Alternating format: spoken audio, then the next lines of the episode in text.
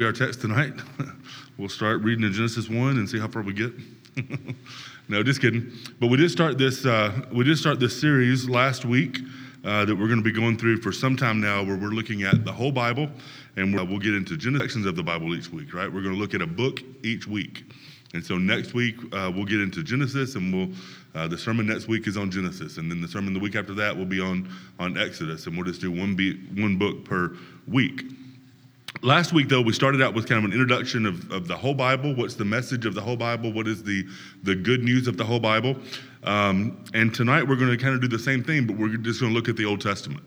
How does, the, how, how does the Old Testament fit within the whole Bible? What is the message of the Old Testament? What is the, the good news of, of the Old Testament? Okay? And so the Old Testament, as you probably know, there are 39 books in the Old Testament. That's uh, just right under 60% of the whole Bible. So the Old Testament is bigger than the New Testament. Um, there were probably about 30 different authors that, excuse me, there were about 30 different authors that, that wrote the Old Testament. Um, many of them had different professions. Some were shepherds, some were prophets, uh, some were uh, political leaders in, in Ezra Nehemiah. Um, and, and so many different professions, different backgrounds, different education levels, very, very diverse group of, of people who wrote these books. Um, and, and like we talked about last week, they were written over about a 1,500 year time span.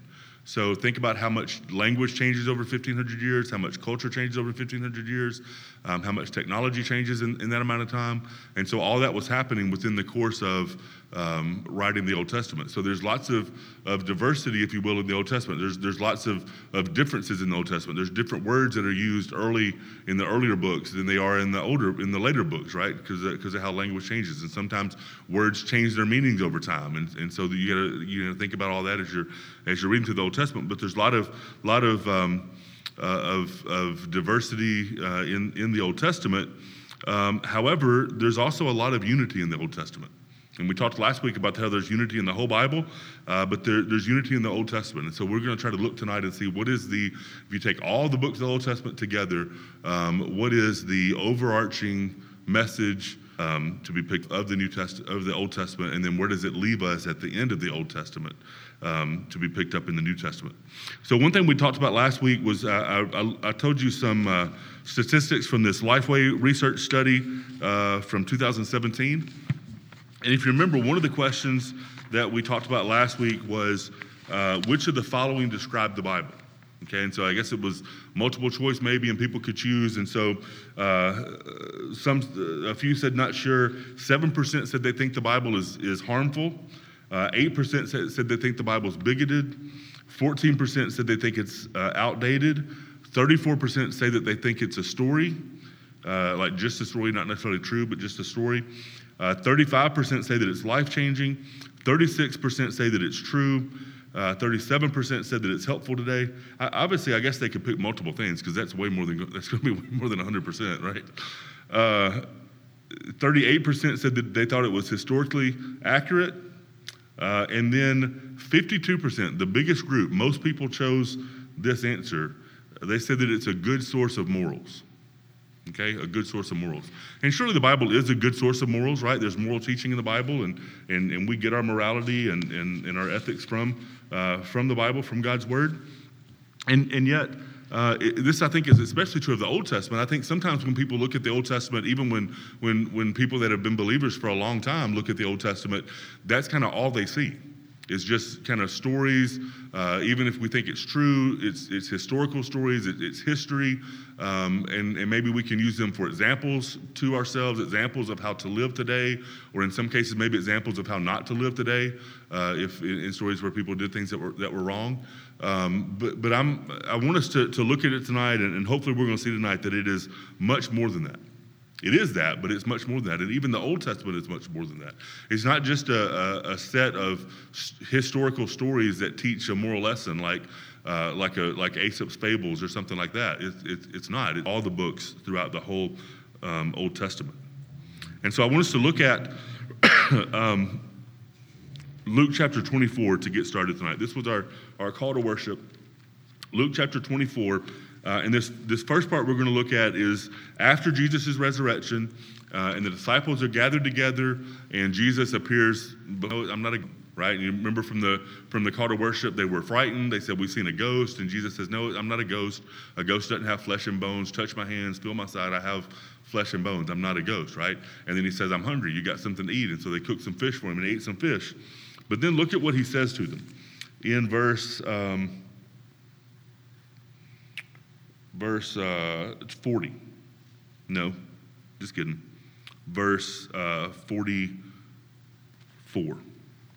Then Jesus said to them, These are my words that I spoke to you while I was still with you, that everything written about me in the law of Moses and the prophets and the Psalms must be fulfilled. Okay? That's significant because in our English Old Testaments, we tend to kind of divide it up between the law and then the history and the prophets and the poetry and, and some apocalyptic in, in Ezekiel and Daniel and some others, right? And so we have these different divisions. In, in the Hebrew Old Testament, they have three divisions. They divide the Old Testament or the Hebrew Bible into three divisions the Torah, which means law, so that's the first five books, uh, the Nevi'im, which means prophets and so that includes what we think of as prophets, is like Isaiah, Jeremiah, those prophets. But the prophet section also includes the history books. They consider that part of the part of the prophets also. And then they have the writings, which is the poetry, Psalms, Proverbs, Ecclesiastes, um, di- different books that are predominantly poetry, right? The the the Torah, the Nevi'im, and the and the Ketubim the, the law, the prophets, and the, and the writings. And so listen to what he says. He says, beginning with uh, I spoke to you while I was still with you that everything written about me in the law of Moses, the prophets, and the Psalms must be fulfilled. And so, what Jesus is saying is that the whole Bible is about him. The writings are about, I mean, the, the laws about him, the writings of Moses are about him, the, the prophets are about him, and the Psalms, which represent the writings, the poetry section. He's saying the whole Bible's about me. And then look what he did. Verse 45 then he opened their minds to understand the scriptures. Okay?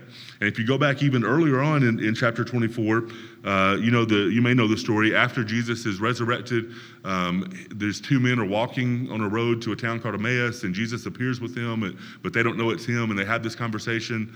Um, and then later he he reveals himself to them. So in that conversation, he's talking to them, and he's and he's asking them like what he's he's kind of playing dumb, and he's like, "What are y'all talking about? I couldn't couldn't help but overhear. What are you talking about?" And they say, "Oh, you're the only one in the whole world that doesn't know what just happened." And he's like, "No, tell me." And so they tell him about the crucifixion. He's the one that just got crucified, but he's acting like he doesn't know and seeing what they'll say, right? But then he gets to verse 25 and he says to them, O foolish ones, and slow of heart to believe all that the prophets have spoken. Was it not necessary that Christ should suffer these things and enter into his glory? In verse 27, and beginning with Moses and all the prophets, he interpreted to them in all the scriptures the things concerning himself. Okay, so two places in chapter 24 to two different audiences, to the, these two men that were walking to this town called Emmaus, disciples, he, he, he sat with them and said, Let me tell you about the Old Testament.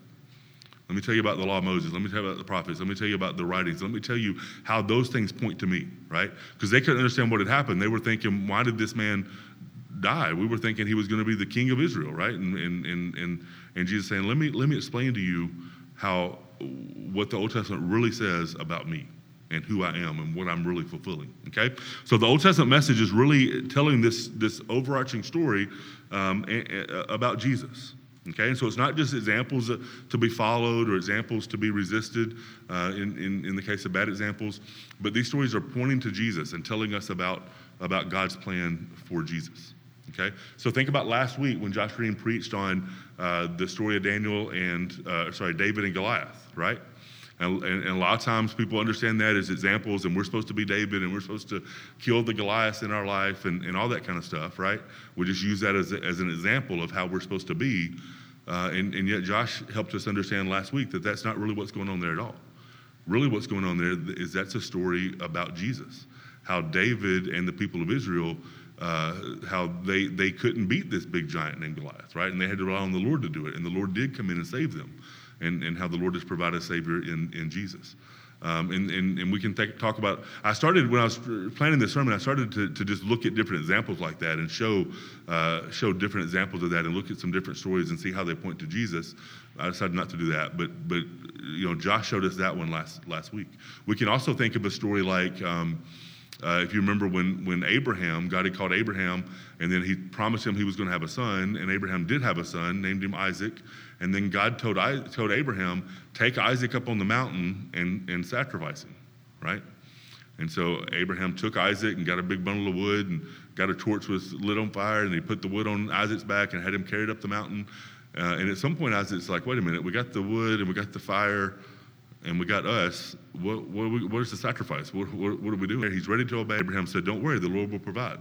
And so they get up on the mountain, and he ties Isaac down there. He's ready to obey.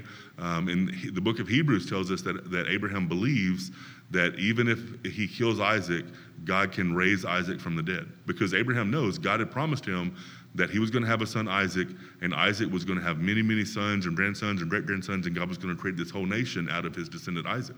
And so it, Hebrews says that, that Abraham believed if he killed Isaac, God could raise him back from the dead. But they, they get there and he's got the knife up. He's ready to, ready to kill him. He's tied, uh, Isaac's tied on the altar. And, and God says, No, no, wait, don't do it, don't do it, don't do it. I was, I was testing you to see if you would obey. And then there's a ram caught in the, in the thorns, and they get the ram untangled and they, and they sacrifice the ram instead, right? And, uh, and that's, a, that's, a, that's a moral story for us. It teaches us we should trust God, we should obey God, right? We should, we should do what He tells us, even if it's really hard. We should do what He says, even if we don't understand how it's going to work out in, in the end, all those kind of things. But it's, but it's much more than that, right? It's a, it's a, it's a picture of how God is going to uh, is going to provide a lamb to substitute for His people, right? Isaac should have been the sacrifice but God provided a ram to substitute for him. We should, we, we deserve death. Jake preached about that this morning. We deserve death because of our sins. That's the result of sin, right? When on the day you eat of it, you will surely die. And yet God has provided a, a lamb, right? John says the Lamb of God that takes away the sins of the world. God's provided a lamb, Jesus, to to be a substitute for us.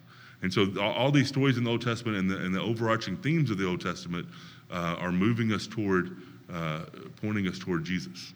Okay. Remember last week I said we had the creation in the in the very beginning, and then we had Genesis 3:15 where God makes that promise about how the he's going to uh, the the woman's going to have a descendant, and that descendant's going to crush the head of the serpent. The serpent's going to bruise his heel, but he's going to crush his head.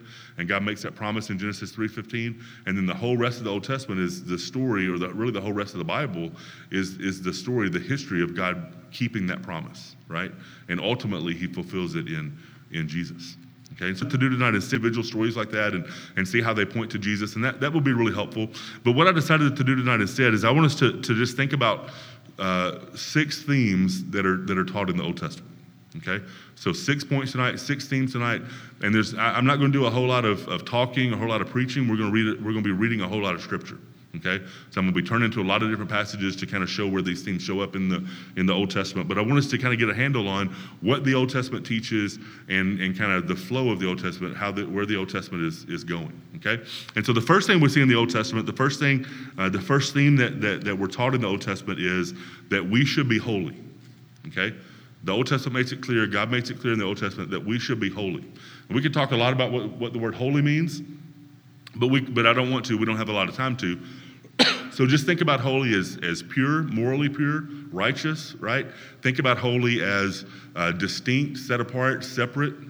Um, think about holy as devoted to the Lord. Th- those, those kind of things, right? And so God, God says in the Word that, that we're to be holy. This is a clear command from, uh, from the Bible. And so you don't have to turn to all these places, but listen to what the Lord says in Leviticus chapter 19. In Leviticus chapter 19, uh, verse 2, he says, uh, Speak to all the congregation of the people of Israel and say to them, You shall be holy, for the Lord your God, uh, for I, the Lord your God, am holy. So God says, I'm holy, and you should be holy like me, right? So clear command where God says that the people should be should be holy. And we see very similar commands like that in Leviticus chapter 20, verse 7, uh, Leviticus chapter 21, verse 8, Exodus chapter 19, verse 6. An interesting, interesting thing about Exodus chapter 19 is that God is talking to the group, not just to individuals. And he says, You're to be a holy nation, right? Not just holy individuals, but a holy nation devoted to, devoted to me. Listen to what he says at the beginning of um, uh, the Ten Commandments in Exodus chapter 20. He says, right before he gives the Ten Commandments, right before uh, Moses reads the Ten Commandments, he says, uh, he says this. And God spoke all these words, saying, I am the Lord your God who brought you out of the land of Egypt, out of the house of slavery. Therefore, you shall have no other gods before me. You shall make for yourself a carved image. You shall not be the name, uh, you shall not take the name of the Lord your God in vain. And, and, on through the Ten Commandments, right? And so sometimes we think of the Ten Commandments as God saying, here's what I want you to do. And if you do these things, then I'll be your God. if you do these things, then I'll be committed to you. But that's not what the Ten Commandments say at all. What the Ten Commandments say is, at the very beginning, God says, I'm your God. I'm the one that brought you out of Egypt. I am your Lord. I'm the Lord your God. Now, because I'm the Lord your God, here's how you should live. Here's how you should act, right? And if, and if we think about the Ten Commandments, uh, that's a picture of holiness, right? It's a very summarized picture and, and, that kind of thing, but it's a picture of holiness. And so God's saying, I'm your God, you're my people, I've made you my people when I brought you out of Egypt, I'm making you in, into this nation. Here's how you're to live. You're to be holy uh, going back to Exodus or to Leviticus, you should be holy because I'm holy, right? So the first thing we see in the Old Testament, or, or one of the first themes that I want to point out from the Old Testament, is that we should be holy, okay? And that's all in good so far. Um, however, the second theme that we see in the Old Testament uh, creates a conflict and, and, and puts us kind of in a bad position, puts us in a real bad position. Because point number one, we should be holy. Point number two, we can't be holy right? The Old Testament is clear that we cannot be holy. He commands us to, and we ought to, and we, uh, we have an obligation to be holy. We have an obligation to be like the Lord. He created us in, in His image, He's made us His people. And so we have this obligation, um, and, and yet we're not able to fulfill the obligation that we have. Okay? As much as we try, we can't obey the commands uh, that, that God has given us. So, so look, at, look at a passage or listen to a passage um, as, as early on as like Genesis chapter 8. Genesis chapter 8, this is the story of Noah and the flood. Y'all are familiar with that story. The ark is, is after the, the boat has landed, after the flood's over, the waters have, have receded. And so the ark is, is landing on, on the ground. And uh, uh, chapter 8, verse, verse 21. Uh, so they, uh, they make a sacrifice, they, they build an ark, and they offer a sacrifice. And then, and then God says this in verse 21 And when the Lord smelled the pleasing aroma from the sacrifice, the Lord said in his heart, I will never again curse the ground because of man, for the intention of man's heart is evil from his youth. God says, I'm not going to curse the ground again. I'm not going to have another flood. Remember, he gives the sign of the rainbow a little bit later on in that chapter, or maybe in chapter 9. But God says, I'm not going to do this again, even though the thoughts of men are evil from their youth. That's who we are, right? It's hard to be holy if you are evil by, by nature, right? It's hard to do the right thing all the time if you are wrong on the inside. And Jesus talked about people that tried to do that. The Pharisees, he called them whitewashed tombs, remember? Because you try to dress yourself up and look good on the outside, but on the inside, uh, you're, you're, you're dead and, and, and rotting and, and those kind of things. And we're not, I'm not going to turn there, but in Jeremiah chapter 17, uh, Jeremiah says that the heart is wicked and deceitful above all things, even to the point that we can't even know it. That's in Jeremiah 17 9. We can't even trust our own hearts, they're so wicked and deceitful.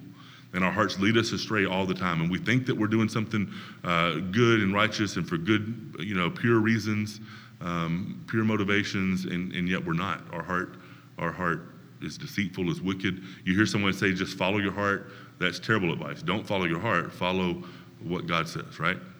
So that's, that's Jeremiah 17 9. And then two other passages. One is in uh, Psalm chapter 53.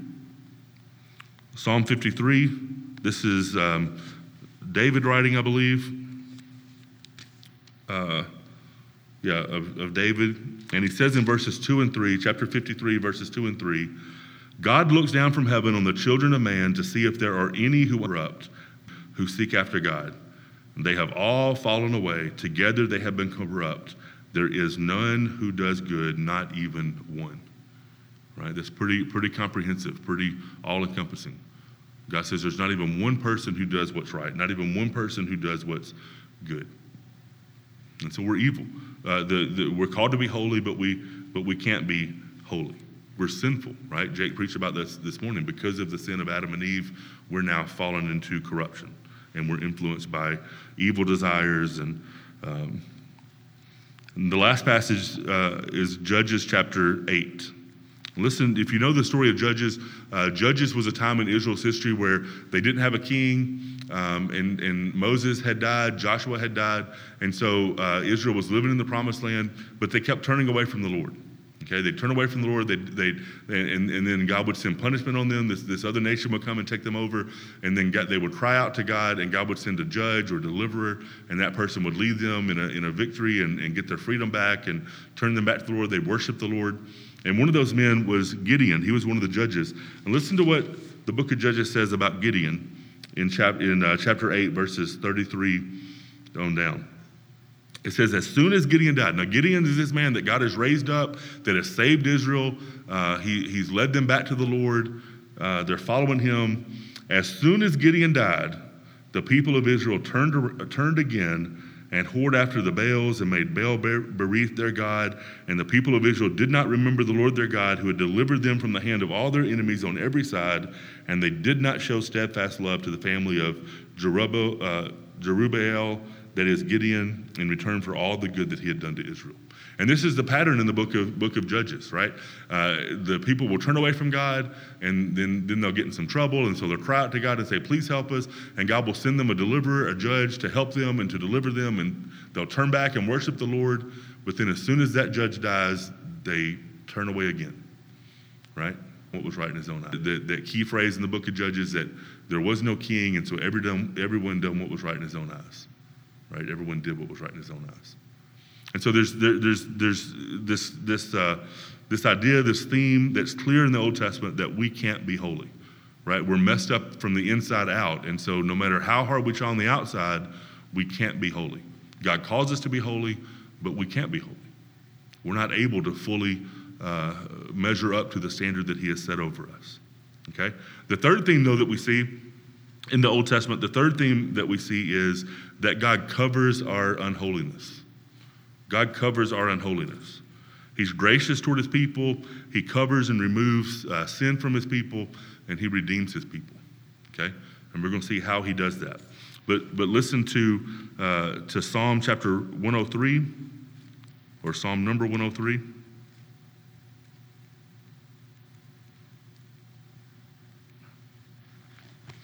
Uh, 103, verse 12 says, uh, as far as the east is from the west, so far does he remove our transgressions from us. God calls us to be holy. We can't be holy, and yet God removes our sins from us. And we're going to talk about how He does that. It's not, it's not automatic. It doesn't happen uh, for every every person in every place all the time. But but there's a way that God removes the iniquity or the sins from His from His people. In Isaiah chapter 38, um, the Lord, through Isaiah, says, uh, verse 17, He says, Behold, it was for my welfare that I had great bitterness, but in love you have delivered my life from the pit of destruction, for you have cast all my sins behind your back. The Lord's cast all the sins behind his back, so he doesn't see them anymore.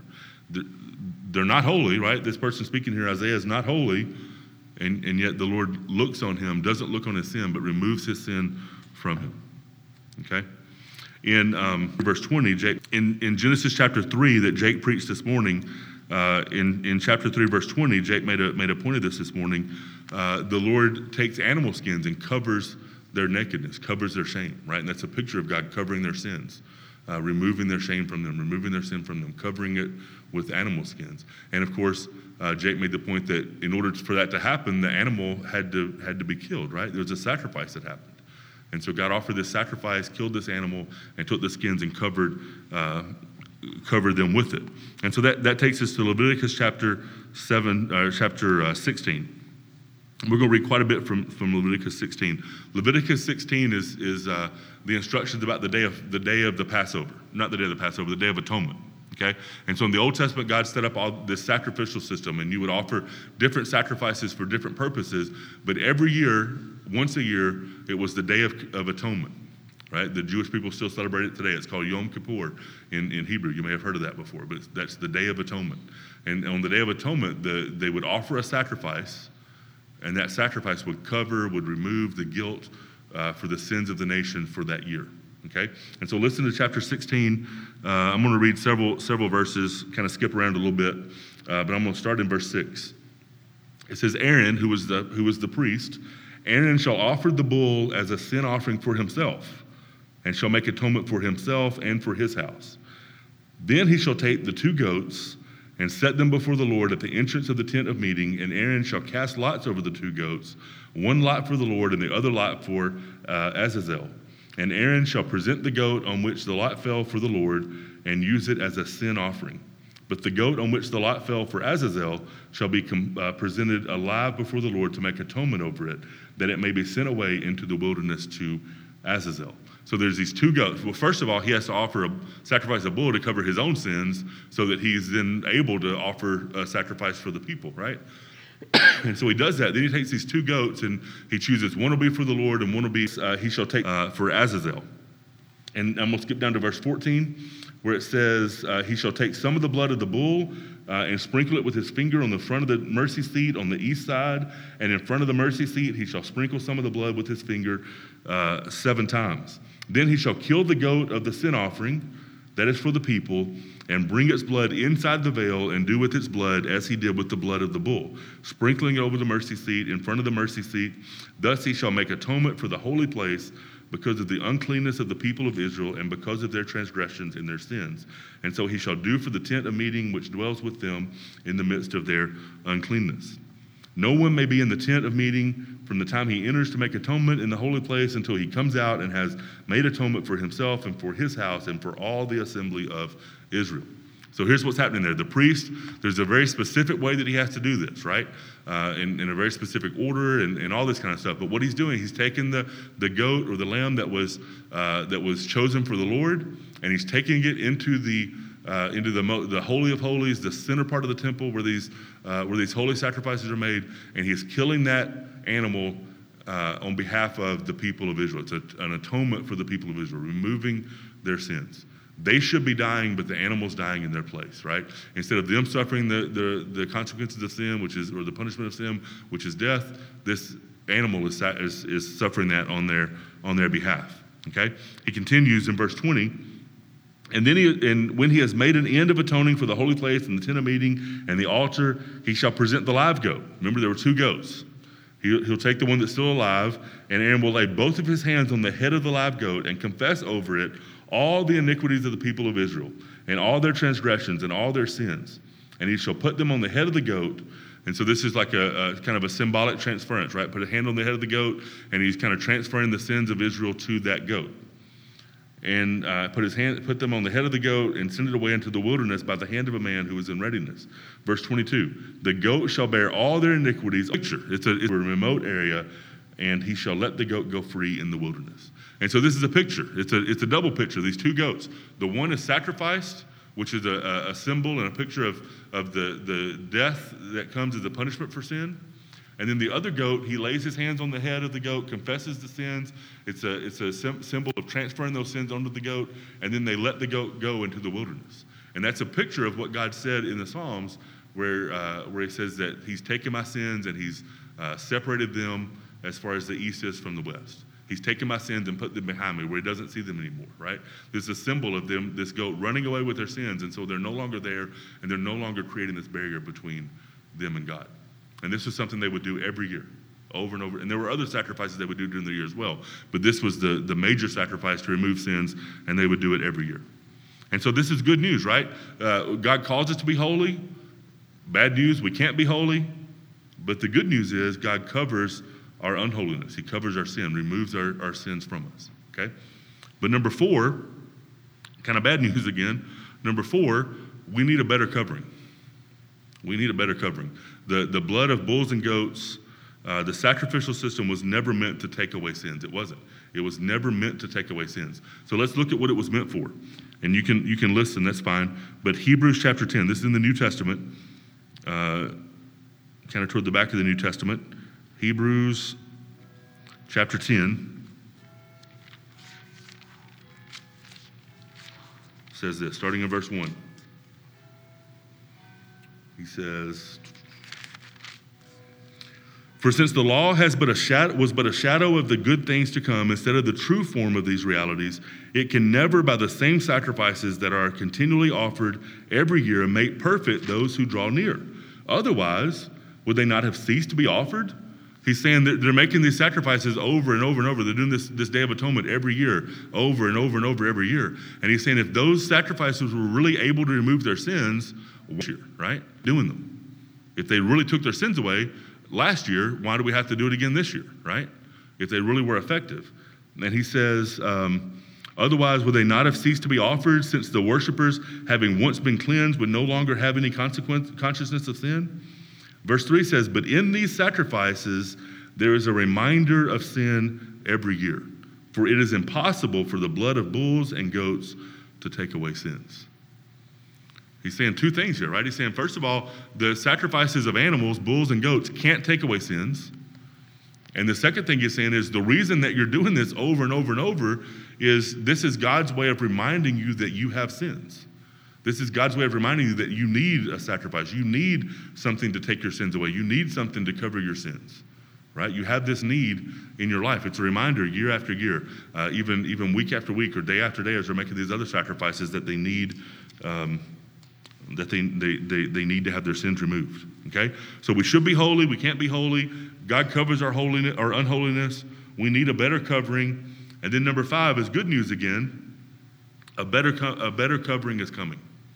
A better covering is coming. We need a better cover- covering. A better covering is, is coming. So I'm not going to read uh, some of these for the sake of time, but in, in 2 Samuel chapter 7, God meets with David and he makes David this promise, this covenant. David was the king of Israel. And David wanted to build a, a, a temple for the Lord, a, a, house for the Lord. And God said, No, but I'm going to build you a house. But it's kind of a wordplay. He meant, I'm going to build you a family. And he said, You're going to have a king on the throne forever, and his kingdom will not end. Right? You have this king on the throne forever. Well, how is he going to have a king on the throne forever and his kingdom not ever end? Okay, well, we'll, we'll get there. In Ezekiel chapter 34, this is a really, really, really good passage. Ezekiel chapter 34, uh, verses 7 to 10, and then 15 to 16, and then 22 and 24, but really that whole chapter, really, really, really good chapter where God is speaking through the prophet Ezekiel, and he's saying the leaders of Israel taking care of my bad leaders. They're not taking care of, of Israel. He's saying they're, they're, they're bad shepherds. They're not taking care of my sheep right? A metaphor for the people of Israel. And he goes over all this list of things that they've been doing, and they're they're exploiting the sheep instead of taking care of them and providing for them, and all these different things. And so, at one point in, in the chapter, God says, "Behold, I'm against the shepherds. I'm against the shepherds, and I'm going to be against them because they're disobeying me, and they're not caring for my sheep, but they're exploiting my sheep." And so, God says, "You know what's going to happen? There's coming a day where I'm going to come down and I'm going to shepherd my sheep myself, and I'm going to be a good shepherd to them." Right? Reminds me of Psalm 23, the uh, you know, the, uh, the Lord is my shepherd, right? It reminds me of John chapter 10 where Jesus says, I am the good shepherd. But God says there's going to day, there's going to day come where he's going to come down and be a better shepherd than these other shepherds have been. And then I do want to read two passages real, real quickly. Um, one is in Isaiah chapter, chapter 53. Isaiah 53 says this. I'm just going to read, I'm, I'm going to kind of jump around and read parts of it. So, verse 4 Surely he has borne our griefs and carried our sorrows. Isaiah 53 is talking about Jesus. It's a prophecy about this, this suffering servant that's going to come later. He says, he, Surely he has borne our griefs and carried our sorrows. We esteemed him stricken, smitten by God, afflicted, but he was wounded for our transgressions. He was crushed for our iniquities. Upon him was the chastisement that brought us peace, and with his stripes we are healed. All we like sheep have gone astray. We have turned everyone to his own way, and the Lord has laid on him the iniquity or the sin or the disobedience of us all. And then skip down to verse 10. Yet it was the will of the Lord to crush him. He has put him to grief. When his soul makes an offering for sin, he shall see his offsprings. He shall, he shall prolong his days. The will of the Lord will pro- shall prosper in his hand. Out of the anguish, out of his soul, he shall be seen and be satisfied. By his knowledge shall the righteous one, my servant, make many to be accounted righteous. We could think of holy there, right? Out of, out of this one's holiness that's coming, he will make like we're supposed to be holy. For real holy, right? Like we're supposed to be. Not like we can't be, but like we're supposed to be. Uh, I lost my place. Uh, by his knowledge shall be the shall the holy the righteous one my servant make many to be accounted righteous he shall bear their iniquities therefore i will divide him a portion with the many and he will divide the spoil with the strong because he poured out his soul to death and was numbered with the transgressors. Yet he bore the sin of many and makes intercession for the transgressors. And so god says there, there's there's a day in the future where this this suffering servant's going to come and he's going to suffer for the sins of my people. He's going to take the sins of my people on himself and remove them from my people, and, and he's going to be killed. He's going to take them, he's going to be crushed, he's going to be put to death. He's going to take the sins of my people. And so then we get to John chapter 1 in the New Testament, uh, and, and, and we've got some of, some of uh, uh, some people coming to be baptized by John the Baptist, and, and Jesus walks up, and I think maybe they ask him, Who is Jesus? Uh, and, and, and however the conversation goes, Jesus or John uh, responds and says, Behold, the Lamb of God who takes away the sins of the world, right?